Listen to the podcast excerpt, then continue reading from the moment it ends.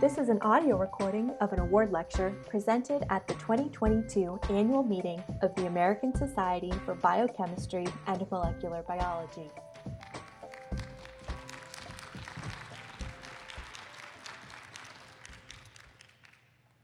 I am deeply honored to be to have been named the 2022 William C. Rose Award winner. Um, it's the 43rd uh, uh, year that it's been awarded, and the list of the, my 42 predecessors is uh, incredibly distinguished and includes some of my favorite scientists. Um, to have my name associated with uh, Dr. Rose and his foundational accomplishments, uh, which include identification of threonine and definition of the amino acids required by humans for dietary sufficiency, um, for which he was awarded the National Medal of Science, um, is, is truly humbling. It's clear that Dr. Rose was a uh, leader who could bring communities together, and you can tell that because he was president of, uh, in addition to the American Society of Biological Chemists, which we now know as ASBMB, he was also president of the American Institute of Nutrition. And in his list of awards, you can find major uh, uh, recognition uh, both from these uh, nutrition societies and from the American Chemical Society. Uh, but I think, as Squire mentioned, uh, the thing I'm proudest of with having been named for this award is that it recognizes not only research accomplishments, but also a demonstrated commitment to the trainer of younger scientists as epitomized by the late Dr. Rose. Um, it's really this aspect of the job that, in as I uh, sort of uh, coast into my, uh, let's call them senior years of, uh, of my scientific career, I get the most reward from. And indeed, whenever I'm asked to give a talk, I, I don't miss the opportunity to tout the accomplishments of my um, younger, uh, more junior colleagues. And yes, I am the oldest one there, but Squire only by a year. Um, and uh, beginning with Squire in 1999, uh, we've really collected uh, quite a world renowned group of uh, metallobiochemists. You'll see that three of the people here uh, feature prominently in the work that I'll describe briefly today. I should note that Carsten Krebs and I have, have run a joint research group uh, since uh, 2005, and so he's an equal partner in this work. And more recently, Amie Boal has become um, not just a scientific partner, but a life partner um, and as of last year, we started our most exciting uh, collaborative project uh, together, um, who we finally, uh, fondly call MAX. Um, MAX is the joyous reason that I will regrettably not be able to attend the, uh, the banquet um, on Monday. Uh, so, in order to give any kind of scientific story in 30 minutes, I had to choose from among the six to eight, depending on how you count them, projects that we've worked on um, since my arrival at Penn State in uh, 1995. I chose to discuss the iron and 2-oxoglutarate dependent oxygenases. These enzymes have a conserved architecture known as the cupin or jelly roll fold, and, a, um, and a, uh, they share a mononuclear ferrous uh, uh, metallocofactor that's in general usually coordinated by two histidines, which we denote as proximal and distal for the position in the protein sequence. And in addition, a carboxylate. Um, these occupy one face of an octahedron, and so Larry Que refers to this as the facial triad. Um, the other face is open, allowing the common co-substrate 2-oxoglutarate to coordinate, um, and also oxygen, well, here represented by water. Um, and that reaction oxidatively decarboxylates 2-oxoglutarate to succinate with incorporation of one atom of oxygen and in the most common outcome, uh, allows for insertion of the second atom into a unactivated CH bond in a hydroxylation reaction. Indeed, all the uh, enzymes in this family that we know of in humans are hydroxylases, although they can, in certain circumstances, mediate other types of reactions. They're involved in, uh, for example, uh, synthesis of the collagen component of connective tissue, um, in homeostatic oxygen regulation in mammals, in uh, body mass regulation, and in uh, epigenic control of inheritance and differentiation. In the plant and microbial world, the enzymes are arguably even more interesting, um, where they uh, participate in nutrient acquisition and, for the purposes of this talk, uh, uh, most excitingly, in synthesis of specialized metabolites. So in this slide, I show you six complex uh, bioactive natural products uh, with the red functionality um, that's installed by iron 2 oxoglutarates under study at Penn State. And so uh, at the bottom here, you can see the chloromethyl group uh, of a threonine residue in the um, antifungal natural product syringomycin E. And then to the right is this cyclic dialkyl or endoperoxide um, installed by the enzyme um, known as verruculogen synthase or FTMOX1. On the left is the core of the important carbapenem antibiotics, um, and this core is produced in, uh, uh, by the enzyme carbapenem synthase or CARC by sequential stereoinversion of carbon 5 here, followed by desaturation between carbons 2 and 3. The compounds on the right contain uh, oxocycles that are installed by uh, sequential hydroxylation of one carbon here and here, followed by a ring closure to form an epoxide or oxolane in these um, plant and fungal derived uh, anesthetic and uh, insecticidal compounds.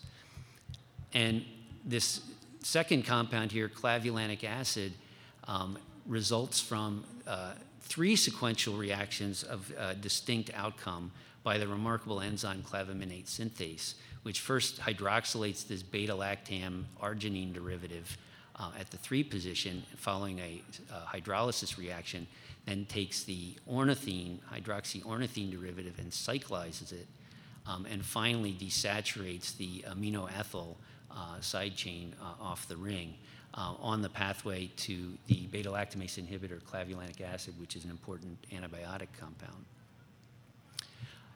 And so, I, as of about a year and a half ago, I would have told you that all the reactions that I'm talking about uh, begin the same way with addition of oxygen to this uh, square uh, planar, uh, sorry, square pyramidal complex, and that uh, drives the splitting of dioxygen, uh, decarboxylation of 2OG to succinate, and, and incorporation of one oxygen upon the iron in this oxo iron 4 or ferryl intermediate.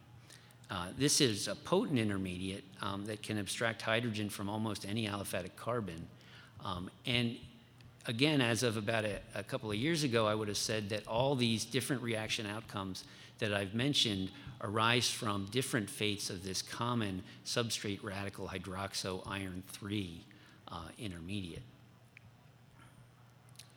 when we began uh, studying these enzymes in 2002, J.C. Price and Lee Hoffart, uh, two graduate students with Carsten and me, uh, focused on the hydroxylases and provided the first uh, real evidence for the long postulated uh, iron 4 oxoferryl intermediate and its abstraction of hydrogen. And what they saw was rather than this two step sequence that's depicted of hydrogen abstraction and then radical recombination, where the where the substrate radical attacks the hydroxyl ligand in what Jay Groves has called oxygen rebound. Uh, they saw a single smooth conversion of this ferryl intermediate uh, to the uh, product complex with the ferrous center. And what this told us is that um, this hydrogen abstraction step is uh, actually uh, relatively slow, remarkably slow uh, in the eyes of some people, uh, but the subsequent radical coupling or rebound step is quite fast, implying that it has quite a low activation barrier. And so, if you recall my telling you that these other reactions emerge from different fates of this intermediate, I think you can appreciate the, the chemical mechanistic challenge that these enzymes have to overcome to do non hydroxylation outcomes, and that's to avoid this uh, facile coupling step that leads to hydroxylation to enable, for example, transfer of a different ligand, as in a halogen, uh, removal of a second hydrogen to desaturate, closure of an internal oxygen upon the radical to make an epoxide or oxolane, or uh, return of a hydrogen atom to the opposite face of that radical to result in stereoinversion. And so, how this rebound is averted has been a central theme of the work. And I'll give you a couple of examples of what we've seen of, of how that works uh, before turning to an enzyme that's even uh, uh, very wildly divergent from this paradigm. And so let me just talk a little bit about carbapenem synthase or CAR-C. As I noted, it does sequential reactions, um, stereoinversion of carbon 5 here, followed by desaturation, and we'll focus just on the stereo inversion.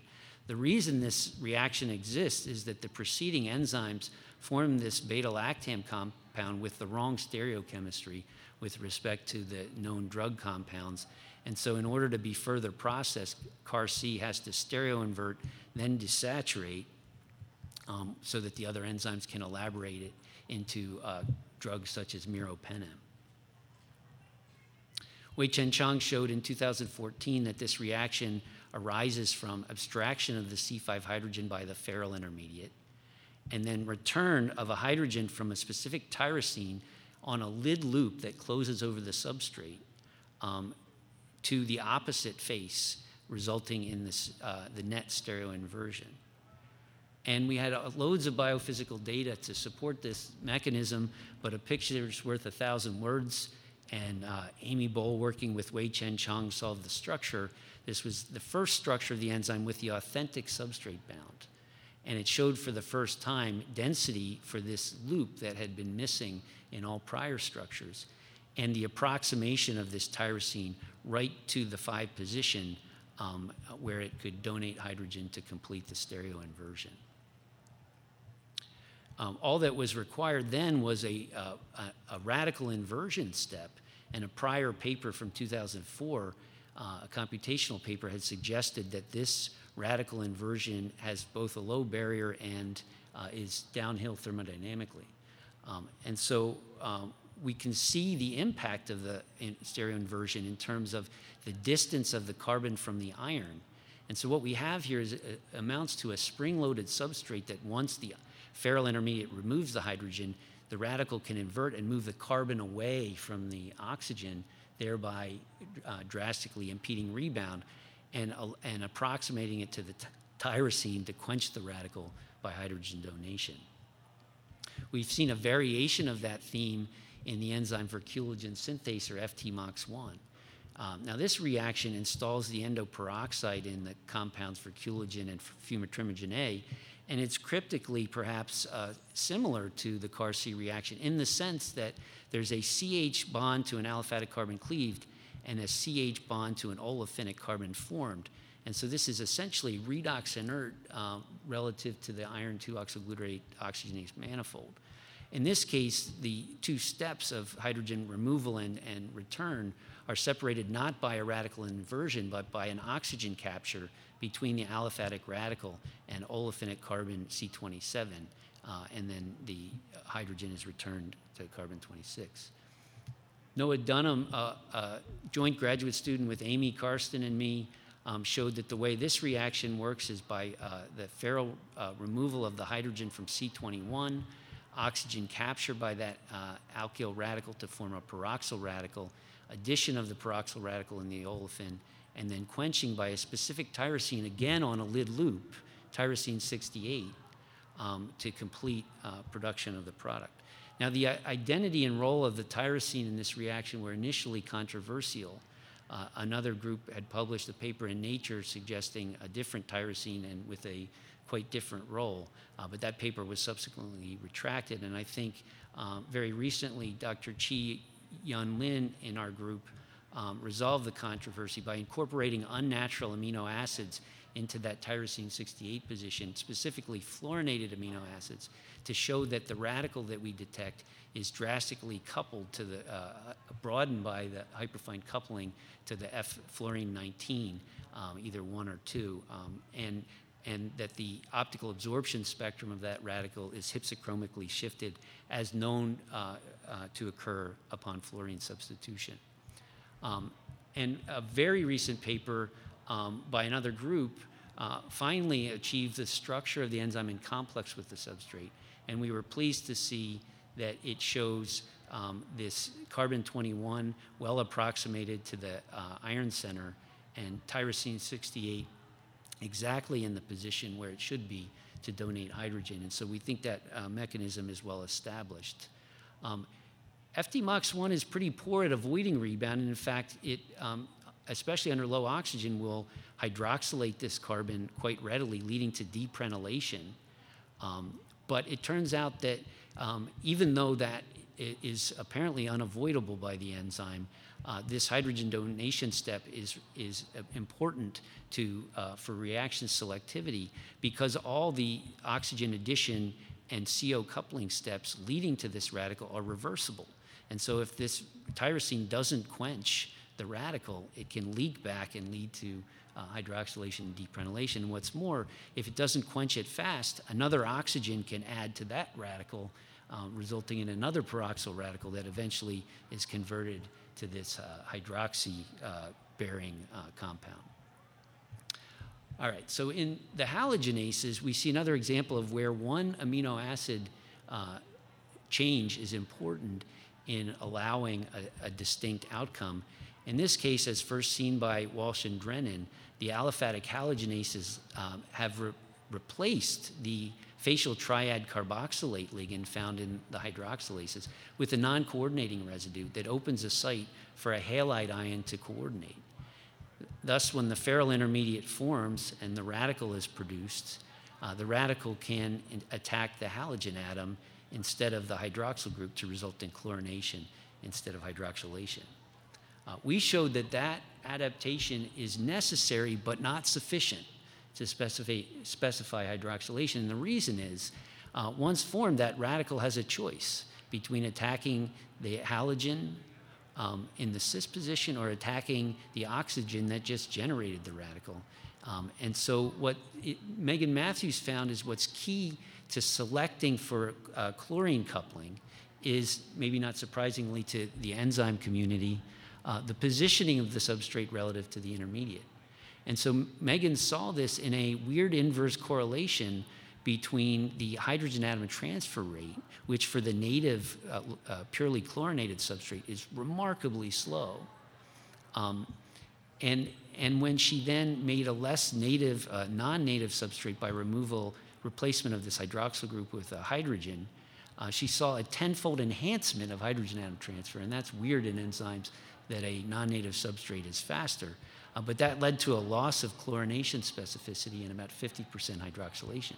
And even more impressively, when she deleted the hydroxyl and also uh, added another methylene in the amino acid norvaline, she found that the uh, uh, substrate presents two sites for uh, targeting by the ferryl for hydrogen donation. Um, abstraction from C5 is favored by about 10 to 1, and that uh, site is purely hydroxylated. There's no halogenation. Conversely, if that site is deuterium labeled, abstraction from C4, which is inherently tenfold slower, can be uh, favored, and that carbon then undergoes primarily chlorination. So within the same substrate, um, hydrogen abstraction can lead to either hydroxylation or chlorination, depending on where it is uh, relative to the intermediate. Now, this was deduced by these reactivity patterns, but we went on uh, Ryan Martinie did in our group with Alexey Silakov uh, to obtain spectroscopic evidence for this positioning argument by use of advanced EPR methods on the ferric nitrosyl complex. Um, and I won't go into that too much. Now, you, you might imagine that positioning is enforced by an adaptation within the active site of the halogenase to move the substrate toward the halogen. But it turns out that the evidence is uh, uh just about inescapable that that doesn't happen that instead what happens is a uh, geometric isomer of the ferryl complex is formed, in which the oxo group, rather than be uh, occupying the position trans to the distal histidine, which uh, Bob Hausinger has called the inline position, occupies the position trans to the proximal histidine, as Bob calls it, the offline position. And the result of that uh, oxo location is that the substrate presents its CH bond in nearly perpendicular orientation approximately equidistant. Now, this is based on a computational study, uh, but the calculations also suggest that although this is a terrible geometry for hydrogen transfer, once the radical forms, it will selectively couple with the chlorine, resulting in chlorination as observed. And so now we're trying to move beyond this uh, computational evidence to obtain uh, more direct structural evidence for this offline oxo idea, um, not only in the halogenases, but perhaps in other non hydroxylase enzymes. And uh, one idea that Carsten came up with was to use the stable vanadium 4 oxo vanadilyl ion um, in the active site to fool the enzyme that it has the ferryl bound and have, it, have us tell it where it wants to put its oxo. And Amie Boal and her students have uh, obtained remarkable structures um, with this uh, uh, bound, albeit not yet with the key enzymes that we want to study, the halogenase. There are some technical problems that we're working out there. Um, and so these three examples that I told you about are all paradigmatic cases where uh, the outcome emerges from different fates of this common substrate radical hydroxyiron 3 intermediate. Um, and in about 2017, we got interested in an enzyme that really threatened to and ultimately did uh, really blow up that paradigm. And that's the microbial enzyme known as ethylene forming enzyme. Um, ethylene forming enzyme catalyzes two reactions. The minor reaction um, fragments arginine, um, and this looks familiar to us because you can imagine it arising by hydroxylation of C5 to form this unstable hemi- hemiaminal like species, uh, which could then eliminate glutamate semialdehyde, which would cyclize to the observed product, pyrroline 5 carboxylate, and, and guanidine. Okay? The major reaction, 70%, is unfamiliar. Although it requires L-arginine, that molecule is not transformed. In fact, all four oxidizing equivalents to reduce oxygen are removed from the co-substrate, 2-oxoglutarate, as it is globally fragmented to three equivalents of CO2 and ethylene. And so this reaction caught everybody's attention. This looked very unusual.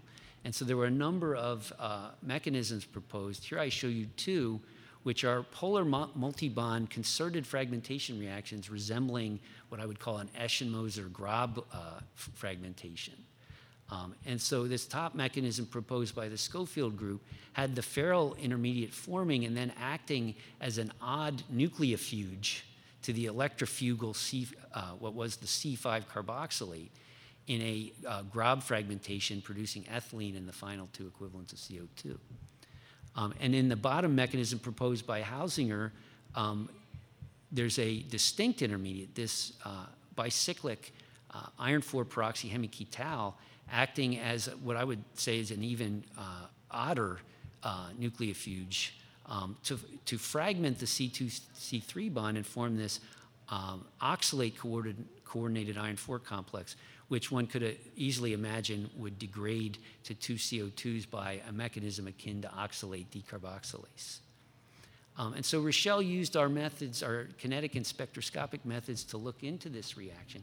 And she readily detected the ferryl intermediate by its absorption in Mossbauer spectra, but it accumulated only to very low levels, indicative of its formation in only a fraction of events, um, i.e., only on the uh, arginine oxidation pathway here. And she showed that by uh, cleverly uh, uh, deciding to substitute the facial triad carboxylate aspartate with a glutamate. And that ligand substitution almost completely derails the ethylene forming pathway and allows for four times more of the ferryl intermediate to accumulate, thus associating the ferryl intermediate uh, exclusively with the arginine oxidation pathway. Uh, Rachelle also saw a large C5 uh, uh, L-arginine substrate deuterium kinetic isotope effect on ferryl decay, both in the wild type enzyme and the variant protein. Uh, but that uh, isotope effect had no impact on the partition ratio, meaning that the die is cast when that ferryl intermediate is formed. And so that uh, definitively told Rachelle that that detected ferryl species is not a competent intermediate on the ethylene forming pathway. And so there were uh, a number of potential implications of this, but it got us thinking about whether a stepwise radical mechanism might be possible. And we knew from classic organic reactions like the uh, uh, Kolbe decarboxylation, Kolbe coupling, uh, the Hunsdiecker-Borodin reaction, and the Barton decarboxylation, that if this succinyl-1-yle radical could be accessed by the enzyme, that it would decarboxylate to this propanoate 3-yle radical. And one could easily imagine this undergoing further radical fragmentation to produce the CO2 radical anion and ethylene, and this would give up the electron, making the overall reaction electron balanced.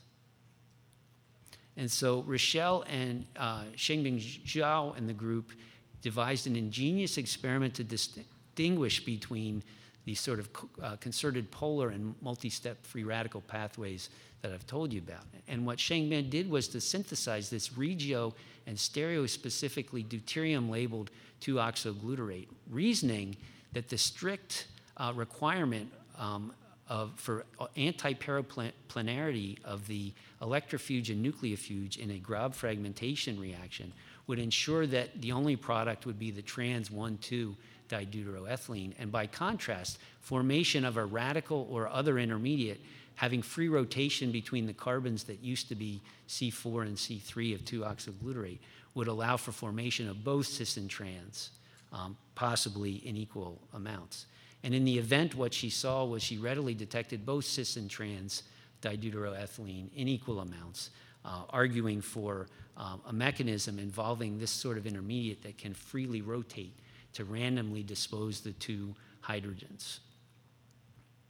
Um, and so we thought, well, we're on to something here, but we still couldn't figure out how the enzyme would access this high energy carboxylyl radical.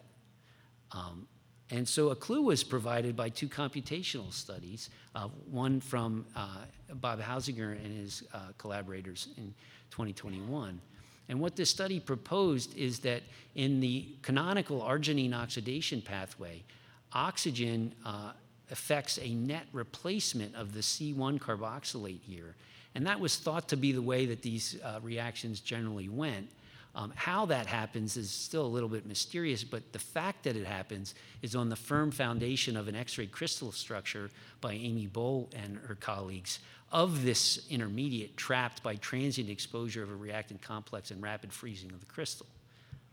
And the computational studies argued that rather than a net replacement of the C1 carboxylate, if the oxygen did a uh, insertion between C1 and C2, that would generate this uh, peri- uh, perox- acyl peroxy carbonate intermediate, which could uh, homolyze to make the needed carboxylyl radical. And that made chemical sense because deprived of this oxygen ligand to form the tight uh, and stabilizing short, strong uh, iron oxo bond, one might expect this complex to be incapable of the heterolysis that generates an iron 4 intermediate and be committed to homolysis.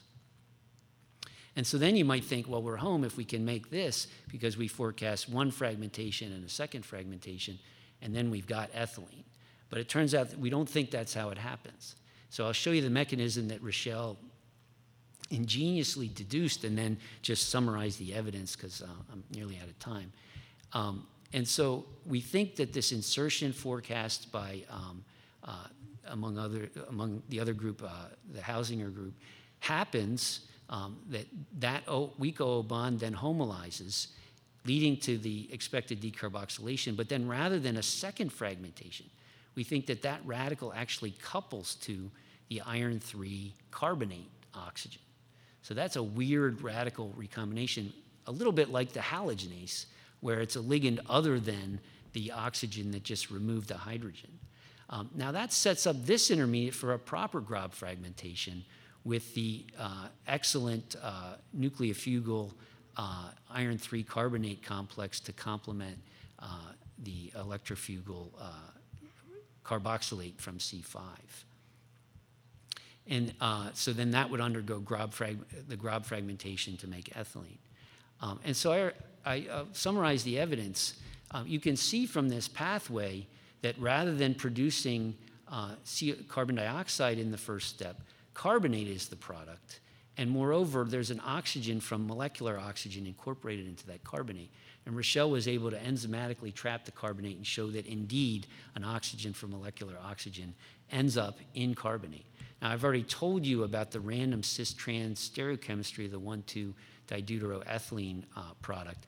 And so that uh, arises from the rotation about this bond in the radical intermediate. The corresponding rotation about this bond would randomize the two oxygens, one that came from the original carboxylate and 2-oxoglutarate, one that came from molecular oxygen. And that uh, randomization is inconsequential in cases where that Grob fragmentation is completed. But it turns out that Rachelle found by substitution of C4, by preparation of a variant enzyme, and now Evans shown that even with the wild type enzyme and native substrate, that Grob fragmentation occasionally fails, resulting in an elimination that produces this omega hydroxy monoacid product with 2OG, it's actually 3 hydroxypropanoate. And that gives us an oxygen to ask where did that come from? It's appended now. And it turns out that that uh, uh, product de- uh, detected in O18 incorporates precisely 50% of the oxygen from dioxygen and 50% from the C1 carboxylate of 2-oxoglutarate. And I can't emphasize enough how weird that result is, uh, but it's completely rationalized by this mechanism where you have a radical coupling of this propanoate 3-yl to the iron 3 bound carbonate. Um, so then the important step is the oxygen insertion versus the oxygen replacement as uh, the computational studies uh, ingeniously deduced. And um, why does this happen? What in the active site makes it happen? Well, we don't know, but in comparing ethylene forming enzyme to three other iron 2 oxoglutarate enzymes that process the same substrate, arginine, that we've studied in our group, uh, we found in the intriguing fact, and this may have been noted by others, that um, the arginine is flipped in orientation. So all these others have uh, the uh, side chain to the left and the alpha carbon to the right, but EFE binds in opposite orientation. And the effect of that is to stack the guanidinium group of the substrate upon the guanidinium group of an arginine that normally binds the alpha carboxylate. And how weird is that? two guanidinium cations stacked face to face. Well, it turns out that's known in protein structures, never to our knowledge to result from a substrate and a residue, but re, uh, two amino acids can do that. And the physics of that have been worked out. What we think will be true of this case in EFE is that this will drastically perturb the electrostatic environment of the right in the vicinity of the active site, perhaps uh, helping to drive the oxygen insertion uh, in preference to the oxygen replacement of the C1 carboxylate. And so I hope I've showed you that the iron 2 OG enzymes catalyze diverse reactions initiated by CH bond activation, that control of the outcome can involve individual redox active residues, often on flexible lid loops, and or ligand residues, as we saw in both uh, the halogenase and, and in, in uh, Rachelle's uh, variant protein. Um, but control of substrate in intermediate disposition achieved either by active site remodeling or by coordination isomerism, or per, perhaps both, can also be uh, required and crucial.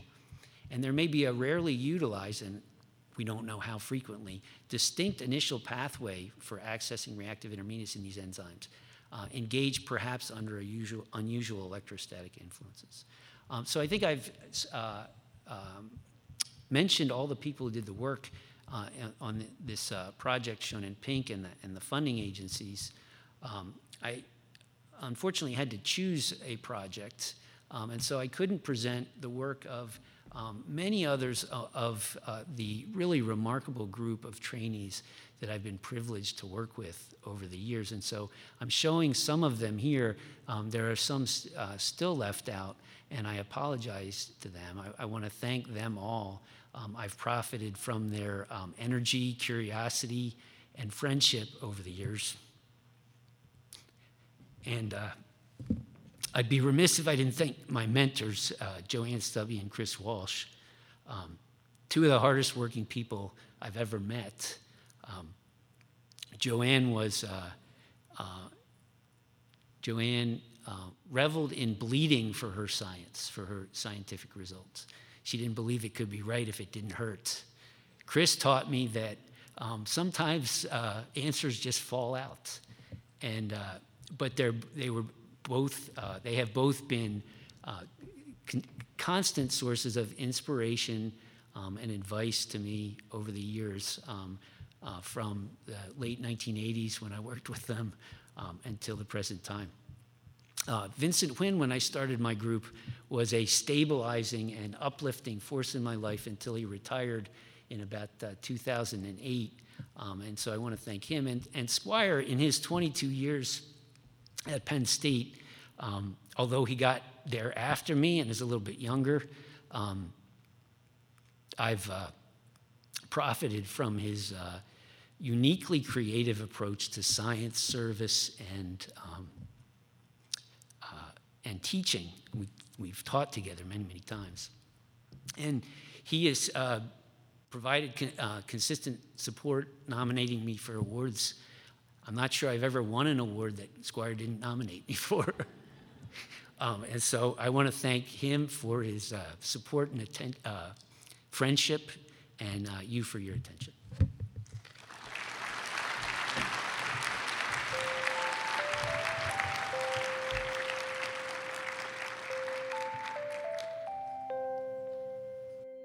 We hope you have enjoyed this lecture. It was recorded in April 2022 in Philadelphia at the ASBMB annual meeting, held in conjunction for the final time with the Experimental Biology Conference. In 2023, the ASBMB annual meeting will be held in Seattle. Learn more at discoverbmb.asbmb.org.